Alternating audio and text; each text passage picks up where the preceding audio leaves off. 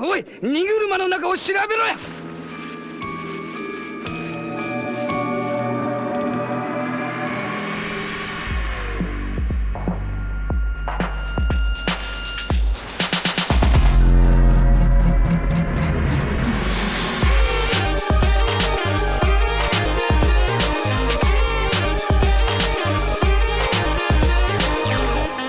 Ahoj, tady Standa Bilér a dneska spolu umřeme, jak vidíte, v ulicích Brna po delší době. Město pod vedením Markéty Vaňkové nenávidí vše živé, o čemž se snažím pravidelně referovat, a krom lidí se nově rozhodlo zaútočit také na havrany. Ti do Brna přilétají obvykle na začátku zimy v počtu až desítek tisíc a přináší nám všem v Brně naději, že také zde se možná dá trochu žít.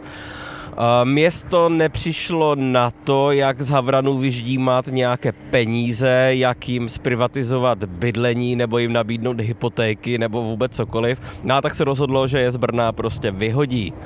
Oprášilo, respektive brněnský dopravní podnik pod vedením politiků oprášil bájný nápad primátora Romana Onderky postavit lanovku odsud, to znamená z brněnských Pisárek a z výstaviště až do kampusu, což je tam, což tam vidíte tam někde, tamhle, jak jsem ukázal prstem, za mnou.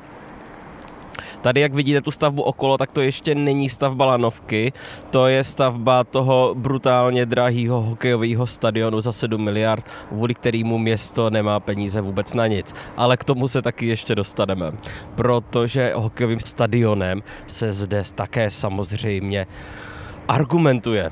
Brněnský kampus je sice na kopci, ale rozhodně není dopravně odříznutý od zbytku města.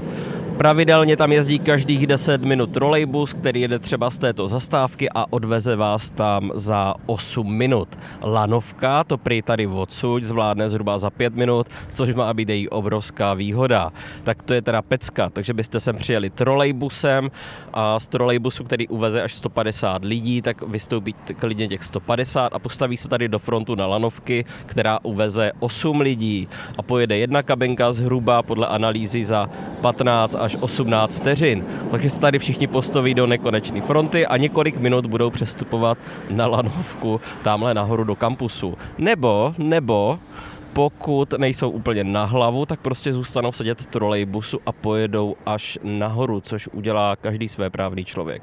Leda by se město rozhodlo tuto trasu zrušit. Jenomže zatímco trolejbus to jede těch osm minut, tak to jede osm minut, protože to dost složitě kličkuje uh, těmi kopci. A stejně tak by ho město mohlo pustit do Pisáreckého tunelu a trolejbus nebo nějaký autobus by se odsud do kampusu dostal klidně za tři minuty. No a vedle toho už ta lanovka je čistý bizár a vyhazování peněz. Ještě nedávno, vlastně minulý rok, město zprovoznilo tramvajovou linku do toho kampusu, která stála jedna a půl miliardy, pomocí série tunelů se to napojilo na hlavní nádraží.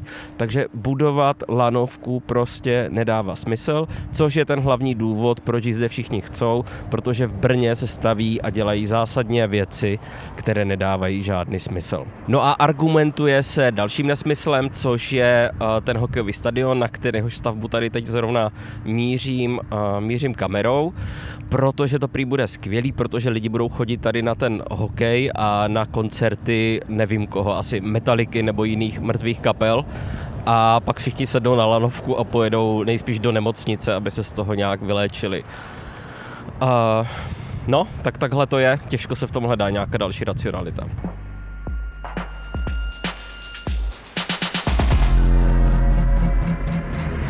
Tak já jsem se teď přemístil pomocí trolejbusu, šlo to, a do toho univerzitního kampusu. Tam za mnou, já nevím, jak moc to je vidět, tak tam ta díra, tak tam ústí uh, tunel, kterým sem přijíždí šaliny od hlavního nádraží.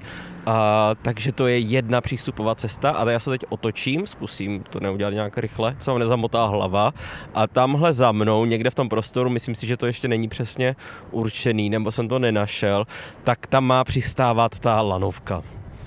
A zhruba ve stejných místech, kde přijíždí trolejbus. Takže sem se dostanete v tuhle tu chvíli trolejbusy nebo šalinou a lanovka je prostě blbost. A teď nevím, jestli to bude vidět, ale tamhle nad tou nemocnicí, tak tam ty šedý tečky v tak to už jsou srocující se havrani. Má to takový vibe jako království Larse von Triera z počátku devadesátek, což má teda i ta nemocnice. No a teď rychle za těma havranama.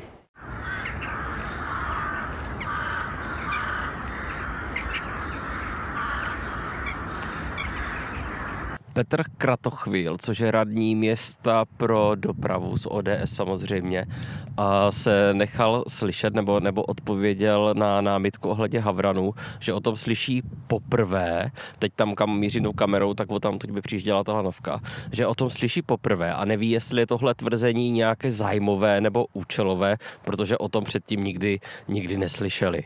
Takže oni o tom neslyšeli nikdy v případě havranu a kavek, kteří zde prokazatelně nocují více než sto let.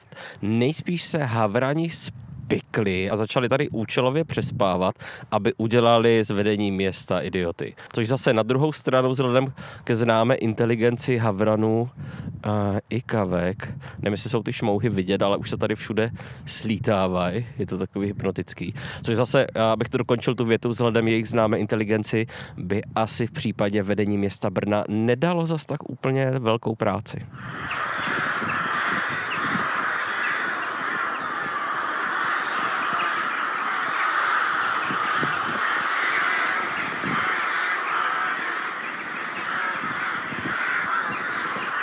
Zatímco Kratochvíl snad jednoho dne zmizí a nikdo už si pak ani nevzpomene, kdo to byl, a dálí Bůh i Vaňková snad jednou za to vše, co Brnu provedla, skončí ve vězení, havráni i kavky by tady třeba ještě za dalších sto let mohli klidně být a nocovat, až už si ani nikdo ani nebude pamatovat, co to bylo Brno.